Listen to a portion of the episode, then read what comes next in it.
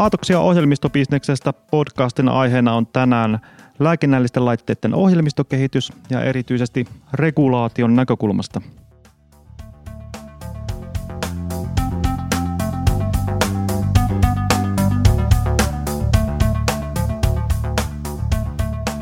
Asiasta on keskustelemassa täällä Markku Haukjärvi eli minä ja Atostakin laatupäällikkö ja regulaatioasiantuntija Juho Leppämäki. Tervetuloa. Terve, kiitos kutsusta. Meilläpä onkin vierähtänyt jo tovi edellisestä sessiosta. Joo. No mukava, että olet täällä, mutta aloitetaan heti näillä määritelmillä. Mikä on lääkinnällinen laite? Lääkinnällinen laite on esimerkiksi joku fyysinen laite tai vaikka erillinen ohjelmisto, jota nyt sitten ajetaan vaikka kännykässä tai pilvessä. Ja sen erottaa muusta laitteesta se, että – että jos sillä lääkinnällisellä laitteella väitetään vaikka olevan jokin terveyshyöty, niin sen toiminnan pitää sitten olla se väitteen mukaista, eli ei siis huuhaata. Ja lääkinnällisen laitteen käyttö on käyttäjälle ja potilaalle turvallista, tai ainakin sen käytöstä on enemmän hyötyä kuin haittaa. Radiossa mainostettiin nenäsumutetta ja väitettiin, että se olisi CE-merkitty lääkinnällinen laite. Näin maalikosta kuulostaisi enemmän, että se olisi lääke – mutta mistä tässä oikein on kysymys? Nenäsumutteitakin on monenlaisia ja lääkinnällisen laitteen tapauksessa sen nenäsumutteen toiminta tai nenäsumutteen vaikutus perustuu siihen fyysiseen toimintaan. Eli se ei siis perustu sen nenäsumutteen lääkkeeseen, vaan sen nenäsumutesuihkun muotoon, voimakkuuteen sekä annoskokoon. Sitten itse nenäsumuten liuos saattaa sisältää vaan esimerkiksi vaikkapa suolavettä, aloe veraa tai joitain muita aineita, jotka eivät ole varsinaisesti lääkkeitä. Sitten nämä muut nenäsumutteet on luokiteltu lääkkeiksi. Niissä saattaa olla sitten enemmän se vaikutus perustua sen, siihen lääkeaineeseen. Eli niitä löytyy ainakin kahdenlaisessa kategoriassa. Missä tapauksessa ohjelmisto on sitten lääkinnällinen laite – jos sen ohjelmiston käytöstä on esimerkiksi jokin lääketieteellinen hyöty potilaalle, ohjelmisto auttaa esimerkiksi sairauden diagnosoinnissa, potilaan terveydentilan tarkkailussa tai vaikkapa terveydellisen tilan hoidossa. Ja lääkinnällisen ohjelmiston käyttöön liittyy potilasturvallisuusriskejä.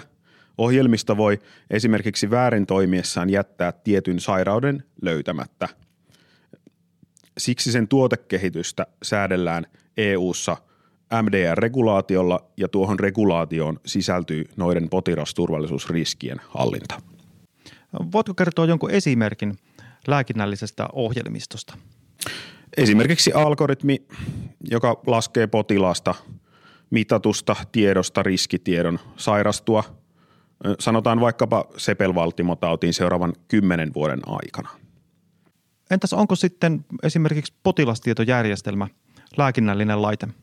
MDR-asetuksessa määritellään, että yksinkertaiseen tiedon lukemiseen ja kirjaamiseen tarkoitettu tietojärjestelmä ei ole lääkinnällinen laite. Ja potilastietojärjestelmässä sitten raja menee siinä, että onko potilastietojärjestelmän avulla tarkoitus tehdä diagnoosi vai kirjataanko sinne vain se jo tehty diagnoosi – Potilastietojärjestelmässä saattaa eh, toki olla joitain elementtejä, jotka tekevät sen osista lääkinnällisen laitteen. Esimerkiksi siellä saattaa olla algoritmeja, jotka laskevat edellisen esimerkin mukaisesti potilaasta mitatusta datasta jotain uutta tietoa. Ja siinä vaiheessa, kun nämä algoritmit eivät enää ole yksinkertaisia niin sanottuja taskulaskin operaatioita, niin aletaan lähestyä sitä rajaa, jonka jälkeen tuo potilastietojärjestelmän – diagnoosia avustava osakin on sitten lääkinnällinen laite ja tulee CE-merkitä. No entäpä sitten ohjelmisto, jolla tehdään potilaalle resepti? Sitähän käytetään potilaan lääkehoitoon.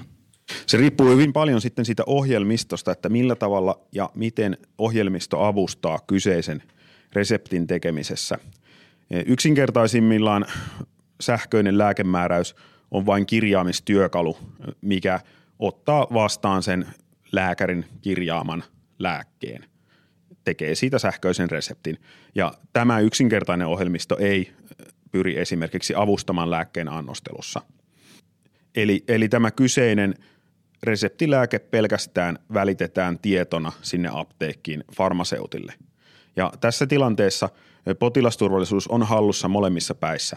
Eli lähtöpäässä lääkäri on se ihminen, kuka kirjoittaa reseptin sille potilaalle sopivaksi. Ja sitten vastaanottavassa päässä, eli apteekissa, on toinen ihminen, farmaseutti. Hän tekee reseptille annostustarkistuksen ja vielä varmistaa potilaalta, onko lääke tuttu ennestään vai pitääkö lääkkeen käyttöä vielä opetella. Lisäksi farmaseutti tarkistaa lääkkeen yhteiskäyttövaikutukset muiden lääkkeiden kanssa ja nämä riskienhallintamenetelmät lieventävät sähköisen lääkemääräyksen väärintoimivuudesta mahdollisesti aiheutuvaa potilasturvallisuusriskiä. Toinen tapaus on sitten se, että mikäli lähtöpäässä lääkärin tilalla tai vaikka vain lääkärin apuna onkin jokin algoritmi suosittamassa tiettyä lääkettä ja siihen liittyvää annostusta, niin tämä kyseinen algoritmi on lääkinnällinen laite. Tai sitten jos siellä loppupäässä se resepti meneekin suoraan annosjakelukoneelle, mikä pakkaa lääkkeen valmiisiin annospusseihin, niin todennäköisesti myös tämä annosjakelukone on lääkinnällinen laite. Miten sitten esimerkiksi älykello, jossa on tämmöisiä lääkinnälliseksi katsottuja toiminnallisuuksia, kuten vaikka EKG-mittaus, mutta sitten sillä voi olla myös jotain ihan muuta, esimerkiksi säätietoja tai herätyskelloa tai tällaista, niin miten tämmöisen tapauksessa toimitaan? No se älykellon EKG-mittaus on todennäköisesti lääkinnällinen laite.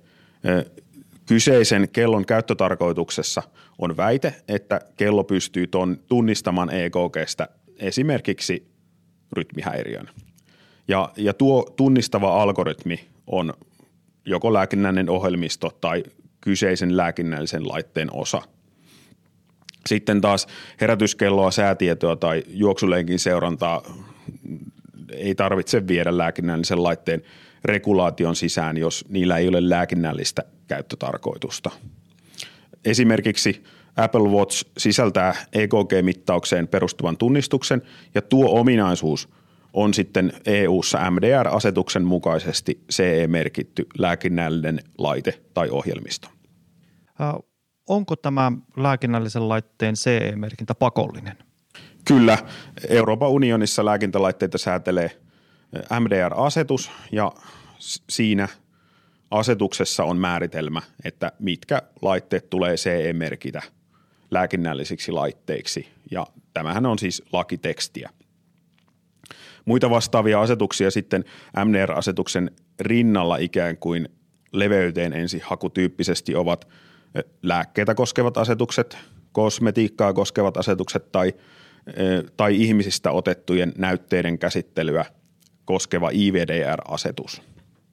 Apple Watchissa on tämmöinen veren happisaturaatiomittaus, joka Apple väittää olevan hyvinvointiominaisuus ja jolla ei ole lääketieteellistä tarkoitusta.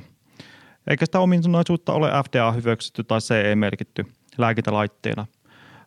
Voiko tätä lääkinnällisen laitteen luokittelua välttää sillä tavalla, että väittää tätä ominaisuutta esimerkiksi just tällaiseksi hyvinvointiominaisuuksi tai ihan vaan tiedoksi? Kyllähän sitä voi aina yrittää, mutta siinä liikutaan sitten harmaalla alueella ja, ja kyseisen laitteen markkinoinnin ja väitteiden kanssa tulee olla erittäin tarkkana. Mikäli sitten valmistajalla on laitteessa joitain muita osia, mitkä tekevät siitä lääkinnällisen laitteen, niin valmistaja päätyy sitten tekemään tuolle väärinkäytölle riskipohjaisen tarkastelun, koska regulaatio vaatii riskien evaluointia. Esimerkiksi tuon happisaturaatiomittauksen väärinkäytön suhteen en itse äkistään keksi suurta riskiä. Apple Watchin happisaturaatiomittauksella ei välttämättä ole kuluttajalle suurta väärinkäyttöpotentiaalia. Toisaalta sitä tuskin päädytään käyttämään esimerkiksi leikkaussalissa potilaan happisaturaation mittaukseen. Mikäli sitten taas kellossa olisi esimerkiksi verensokerimittaus, niin kyseisen verensokerimittauksen perusteella potilas saattaisi päätyä pistämään itsensä insuliinia ja väärin toimiessaan tuo verensokerimittaus aiheuttaisi välillisesti potilaalle merkittävän turvallisuusriskin. No entäpä sitten niin päin, että jos mulla olisi kännykkäpeli ja mä väittäisin, että sillä on jotakin terveydellisiä vaikutuksia, että se esimerkiksi parantaa keskittymiskykyä tai rentouttaa ja haluaisin käyttää tätä myyntivalttina. Niin voinko mä vaan suorittaa nämä regulaation mukaiset toimenpiteet ja, ja tota, hankkia tälle sitten lääkinnällisen laitteen statuksen? Tavallaan kyllä. Siinä regulaation mukaisissa toimenpiteissä tulet sitten todistaneeksi tai sinulla on velvollisuus kliinisesti todistaa, että kyseinen kännykkäpeli aiheuttaa tai sen seurauksena ikään kuin sinä olet rentoutuneempi ehkä lähtisin hieman haastamaan tuota rentoutumisnäkökulmaa. Minusta ainakin tuntuu, että, että kaikki ruutuaika, mitä meillä kotona kulutetaan, niin tuntuu vain nostavan kaikkien osapuolien stressitasoja. Mutta mikseikö se tietyn tyyppiselle pelille voisi olla mahdollistakin, se rentoutusvaikutus? Mikä tämä EUn MDR-asetus tarkemmin ottaen on?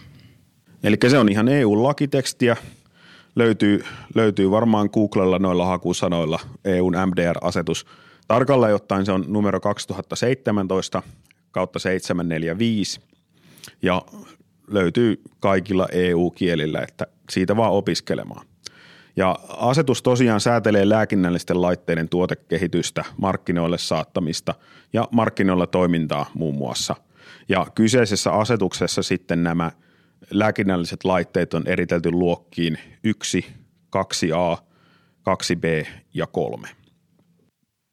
Miten nämä äh, laitteiden luokat sitten eroavat toisistaan? Siinäpä onkin hyvä kysymys.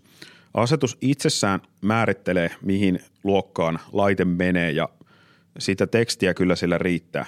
Luokka 1 on kevyimmän regulaation luokka ja se eroaa näistä muista luokista siinä mielessä oleellisesti, eh, jotta CE-merkin saa kiinnittää siihen ikään kuin omalla vakuutuksella, että noudattaa asetuksen vaatimuksia, tekee siis vaatimuksen mukaisuusvakuutuksen tuosta laitteesta.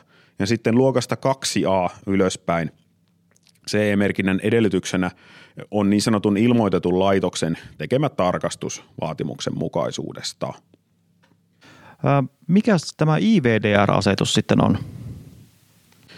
Eli jo aiemminkin mainittu IVDR-asetus on tämän MDR-asetuksen sisarasetus ja se määrittelee myös omat lääkinnälliset laitteensa ja mahdollisesti myös ohjelmistonsa. IVDR-asetus säätelee in vitro-lääkinnällisiä laitteita, eli laitteita, joita käytetään ihmisistä otetuille näytteille, esimerkiksi verinäytteille. IVDR-asetus on julkaistu yhtä aikaa MDR-asetuksen kanssa ja siinä on paljon samoja elementtejä kuin MDR-asetuksessa – ja myöskin ohjelmisto voi olla IVDR-asetuksen määritelmän mukainen lääkinnällinen laite, josko sillä vaikka tehdään diagnooseja ihmisistä otetuista näytteistä. Kuka tämän CE-merkinnän sitten myöntää?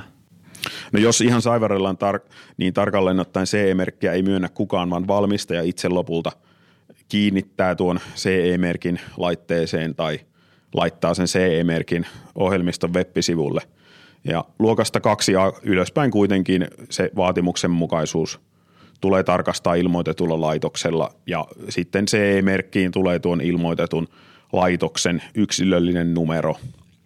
Täten monesti kansantajuisesti puhutaan, että CE-merkin myöntää ilmoitettu laitos. No tuo ilmoitettu laitos kuulostaa vähän hassulta. Mikä se oikein on? Ilmoitettu laitos on CE-merkinä vaatimuksen mukaisuuden tarkastamiseen akkreditoitu organisaatio. Se on siis EU-ssa päteväksi ilmoitettu laitos. Pätevä tarkastamaan vaatimuksen mukaisuuden. Ja tässä podcastissa meitä kiinnostaa tämä näkökulma lääkinnällisten laitteiden vaatimuksen mukaisuuden tarkastamiseen, joten tarkoitamme siis pätevyyttä siihen touhuun. No nyt on puhuttu EU-lainsäädännöstä ja siihen liittyvistä käytännöistä, mutta entä jos on tarkoitus mennä Yhdysvaltojen markkinoille? Yhdysvalloissa on totta kai omat lakinsa ja siellä lääkintälaitteet tuodaan markkinoille liittovartiofiraston Food and Drug Administrationin eli FDAn vaatimusten mukaisesti. Lääkinnällisen laitteen saattaminen markkinoille eroaa oleellisesti EUsta, vaikkakin Yhdysvalloissa samat peruskäsitteet, kuten potilasturvallisuusvaatimukset ja väitteen mukaisen suorituskyvyn todistaminen, ovat oleellisissa rooleissa. Jos on tehty laitetta ohjelmisto EU-vaatimusten mukaisesti, niin onko siinä sitten vielä iso työ, jos halutaan viedä se Yhdysvaltojen markkinoille? No lääkinnällisen ohjelmiston suunnittelutyöt tulee molemmissa tapauksissa te- tehdä standardien 13485, 62304, 14971 ja 62366-1 mukaisesti, joten Yhdysvaltojen markkinoille mentäessä niin ohjelmiston suunnittelutyöt on jo tehty pääpiirteissään valmiiksi oikealla tavalla. Toki markkinoille saattamisessa Yhdysvaltojen FDA onkin sitten eri eläin kuin kotoisat ilmoitetut laitoksemme. Joka tapauksessa lääkinnällisen laitteen markkinasegmentit on hyvä tunnistaa suunnittelun alkuvaiheessa, jotta tarvittavat regulaatiovaatimukset ovat sitten tiedossa ja ne on mahdollista ottaa huomioon jo kehityksen alkuvaiheessa.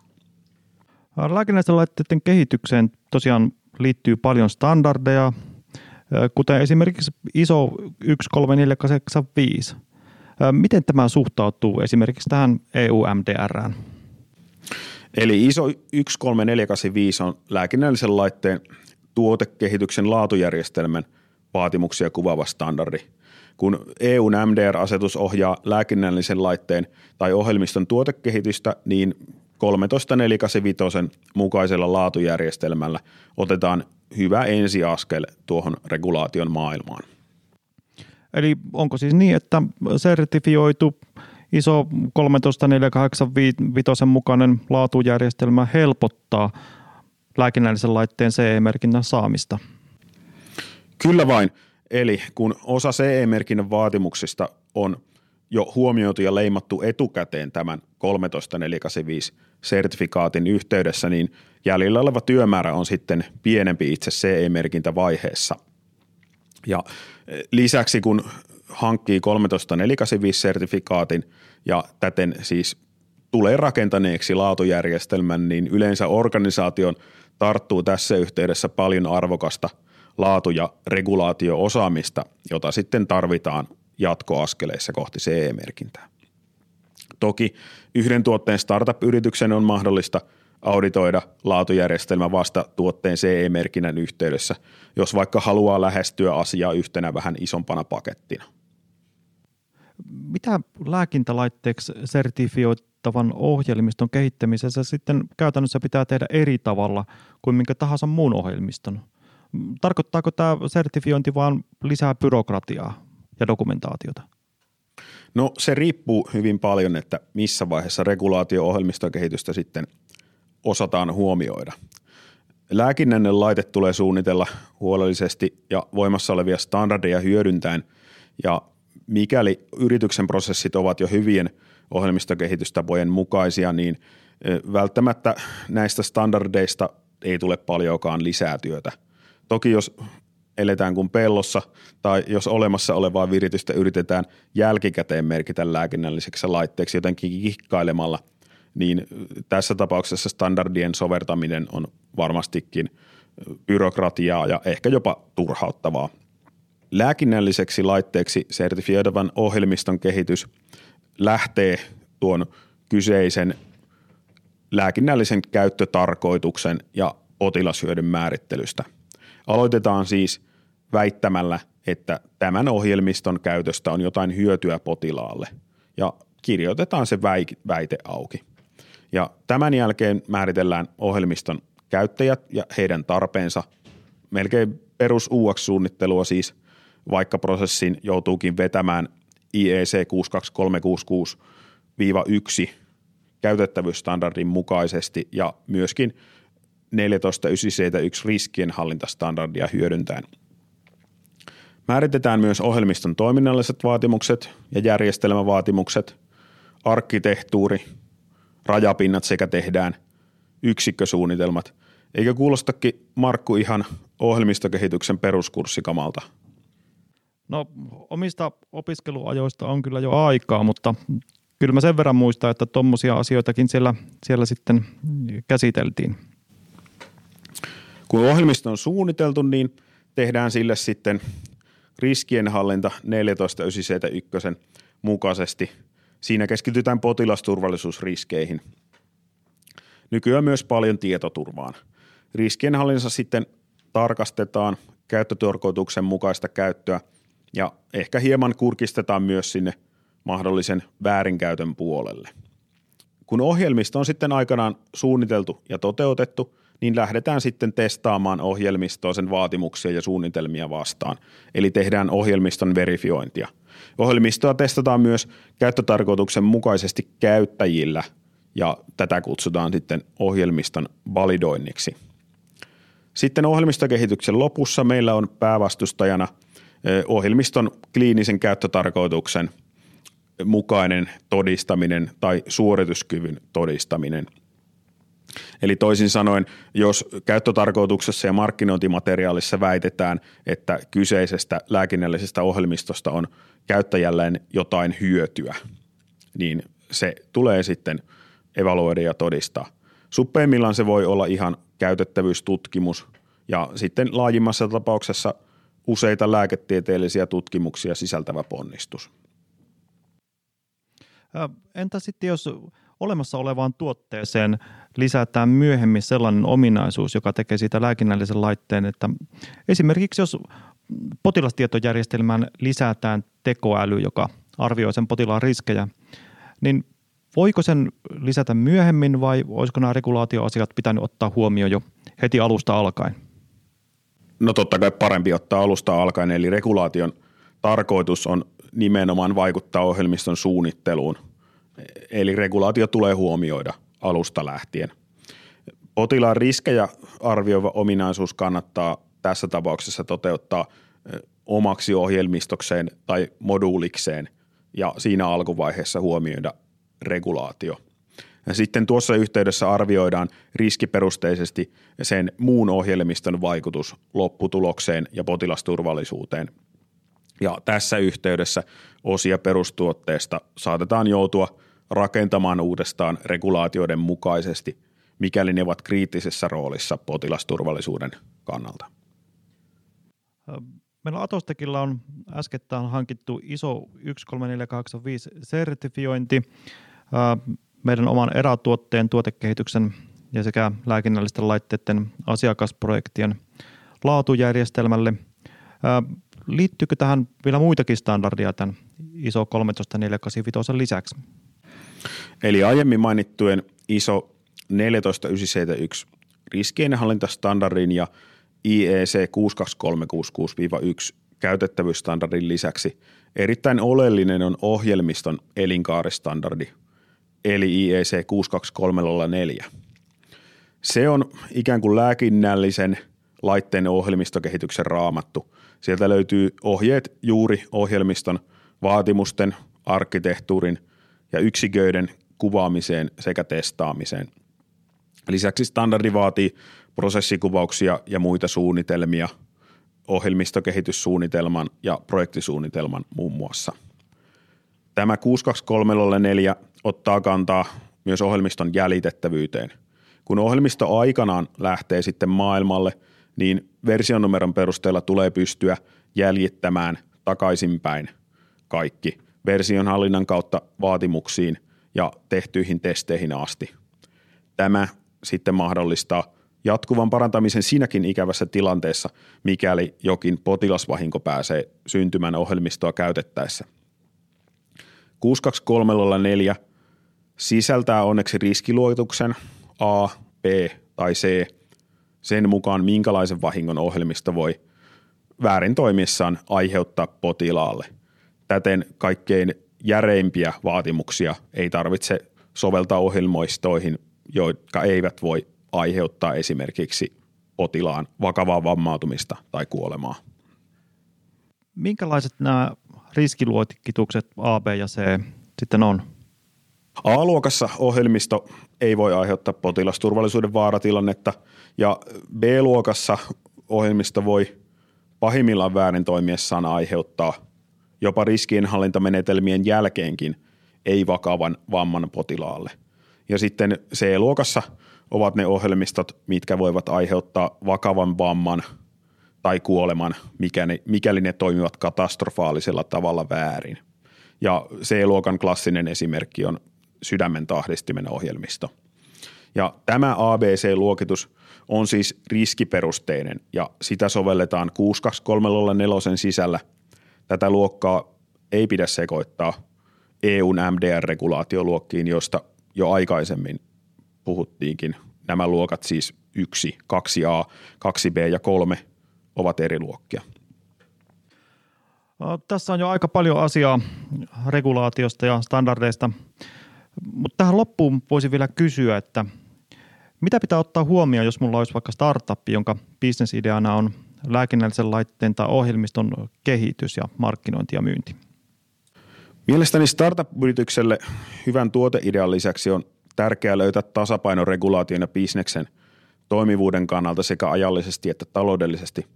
Vaikka joillekin meistä standardit onkin kivoja iltasatuja, niin startupissa tuolle ajalle varmasti löytyy muutakin käyttöä.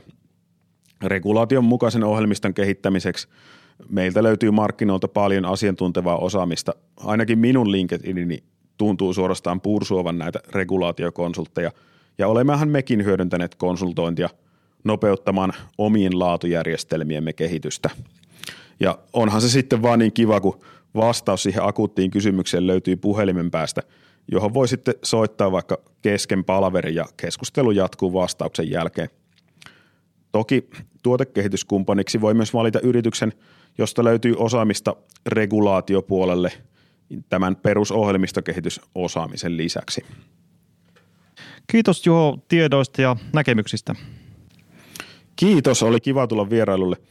Haluatko muuten Markko tästä vähän FDA-ohjeistuksia iltasaduksi, tarvitsisi opiskella näitä lisää? Äh, mulla ei ole kyllä ollut iltaisin nukahtamisvaikeuksia, että enköhän minä jätä tämän väliä ja mä kutsun sitten asiantuntijan paikalle, kun regulaatio-osaamista tarvitaan. Kiitoksia kuulijoille ja kuulemiin ensi kertaan.